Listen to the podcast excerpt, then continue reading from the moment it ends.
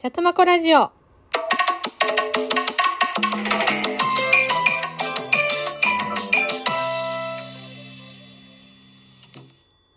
この番組は気ままに思いついたままを喋るラジオです。こんにちは、チャトマコです。今日もよろしくお願いします。はい。えー今朝も、えっ、とですね、カラオケを何曲か歌って、えっ、と、声を出す発声をね、あの、バッチリしましたね。昨日は旦那もカラオケを始めましたね、とうとう。はい。もうなんかね、旦那もやっぱり、あの、実、声を出さないと、やっぱ声がだんだん出なくなるっていうことで、私もね、あの、本当あの、声が、やっぱ喋ってないっていうか、喋ってないと声が出なくなるんでね。うん。もう、最近はちょっと声の調子が割といい方になってきましたね。やっぱカラオケっていうか、歌を歌うっていうのも、やっぱりいいことなんですね、きっとね。うん。はい。それでは、あの、それではじゃなくて、それでですね、えっ、と、もうトークの収録がですね、18回目になりました、今日で。はい。なんか、なんだかんだと言って18回目ですよ。うん、本当でもね、未だにグダグダでね、もう、前回もなんか、洗濯機の話をしてるときに、もう快適、快適。で、冷蔵庫も快適、快適って、快適を何回言うんだっていうぐらい 言ってて、自分で聞き返して、もうちょっと、あの、ボケに入ってるのかっていうね、あの、もうちょっとやばいですよね、もうね。うん。やっぱりね、なんか一人よりも二人とか三人とかの方が、やっぱ受け答えがある分、間が持ちますよね。なんか一人だと間が空いちゃうかもしれないっていう焦りから何か喋らなきゃみたいな感じで、めちゃめちゃなんかあの、その喋る間を埋めるために出てくる言葉が多分同じ言葉がいっぱい出てくるんですよね。私それがね、なんか良くないのかなとかと思って、うん。でね、今一生懸命旦那にね、あの、一緒にやろうって交渉中なんですけど、でも、あの、だいぶ、あの、や、やってみようかなって勇気になってくれて、で、昨日もちょっと練習とかしてみたんですけど、なんか本人的にね、やっぱ声が出出てないっていうので、あの、とりあえずカラオケでね、なんか私と同じようにカラオケで声を出すっていうのから始めて、あの、出ようかなみたいな感じのこと言ってたので、なんで、あの、近々っていうか、ゴールデンウィークの間にい一回は、あの、ちょっとゲスト出演で出てもらおうかなと思ってます。はい。で、ラジオといえばですね、もう昔は私仕事で配送の仕事をしていたんですけど、その時にあの2トン車なんですけど、トラックの運転手やってたんです。で、その時はもう運転しながらラジオ聞くっていうのが日課で、その時よく聞いていたラジオの DJ さんの声とか、あの、喋りになんかすごく、あの、憧れたりとかしてね、あの、ラジオを聞くっていうことが結構多かったんですけど、なんでね、今自分が今こうやってラジオのトークをやってるっていうのは、ちょっと変な感じですね。うん。結構ね、一日中聞いてた方ですからね、なんか、あの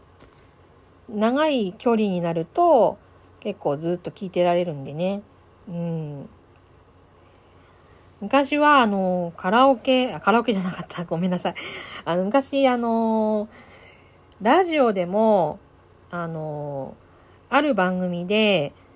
あの、電話をかけて、あの、カラオケに参加するっていうのがあったんですよ。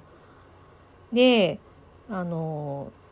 そのラジオ番組のラジオ局に電話をして、申し込んで、自分の順番が来たら歌を歌って、で DJ さんがそれについて感想を言うみたいなのがあってそれに昔一度だけ参加したことありますね。まあね歌はそんなね下手なんですけどなんか私もやってみたいなんて思ってしまって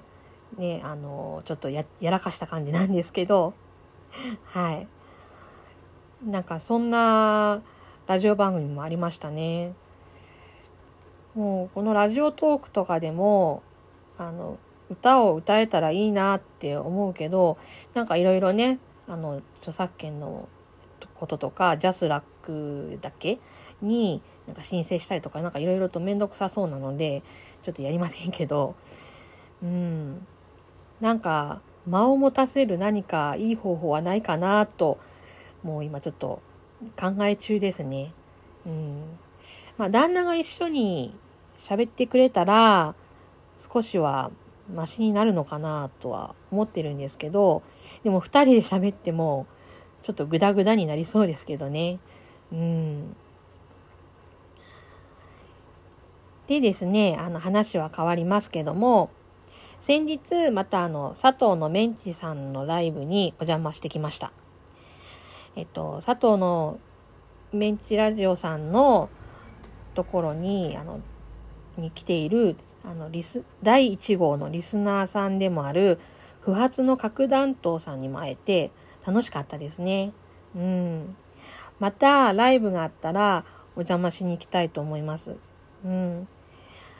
で、もう私も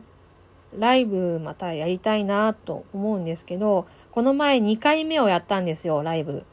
で、2回目をやった時は、あの、何人だったかな？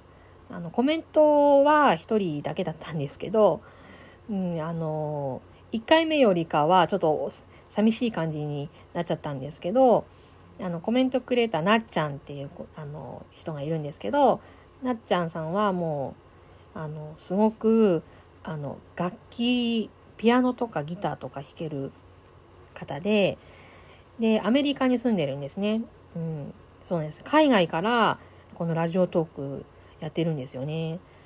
で、ピアノを弾き語りしたり、ラジオ弾き語りしたりとかして、なんか、すごい多彩なんですよね。私も、昔は、あの、ちょっと前、ちょっと前じゃないな。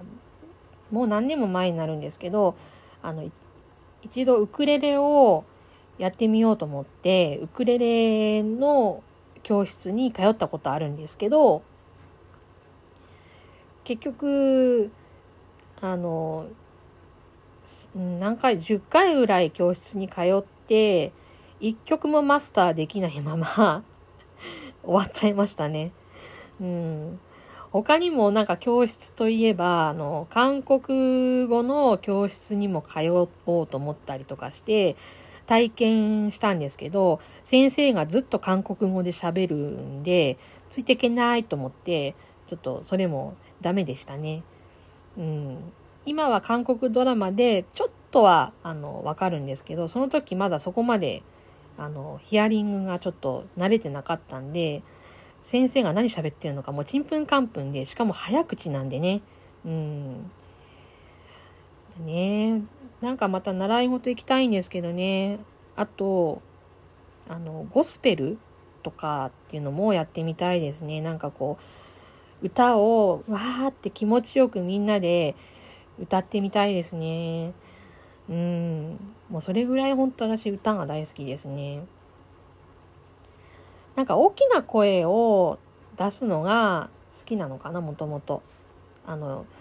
演劇とかでもそうだし、うん。そうなんですね。演劇といえば、私お芝居とかすごく見に行きたいのに、こっちね、あの、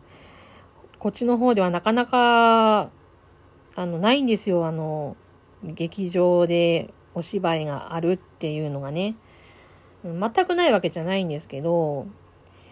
なんかね、東京とかみたいに、あの、いろんな劇場があって、あの、あ、見に、見に行きたいなと思ったら、パッと行けるようなところがあればいいんですけどね、なかなかなくて、ライブとかもね、あの、昔行ったのは小田和正とか、徳永英明ぐらいで、ああとシャラン級かな、うん、に行ったぐらいですね。うん。まあ、なかなか、うん、本当は、あの、なんていうの、ライブ、歌のライブも好きだけど、本当はお芝居を見に行きたいんですよね。なんか、いいお芝居がこっちに来てくれないかなと思ってるんですけど、うん。皆さんはお芝居とかは好きですか？私、本当あの、中学の時に演劇部だっただけ、演劇部だったから、あの、すごくお芝居を見るのも好きだし、うん、なんかいい、ほなんか、ディスタンスができて、あの、見れるお芝居とかあったらいいなと、最近思いますね。うん。と、まあ、今日もこんな感じでちょっとグダグダなんですけど、まあ、あの、また、あの、今後、あの、うちの旦那が出演する、あの、出るかもしれないっていうことで、またその時は、あの、皆さん聞いてくれると嬉しいです。それでは、今日はこの辺で、またね、バイバイ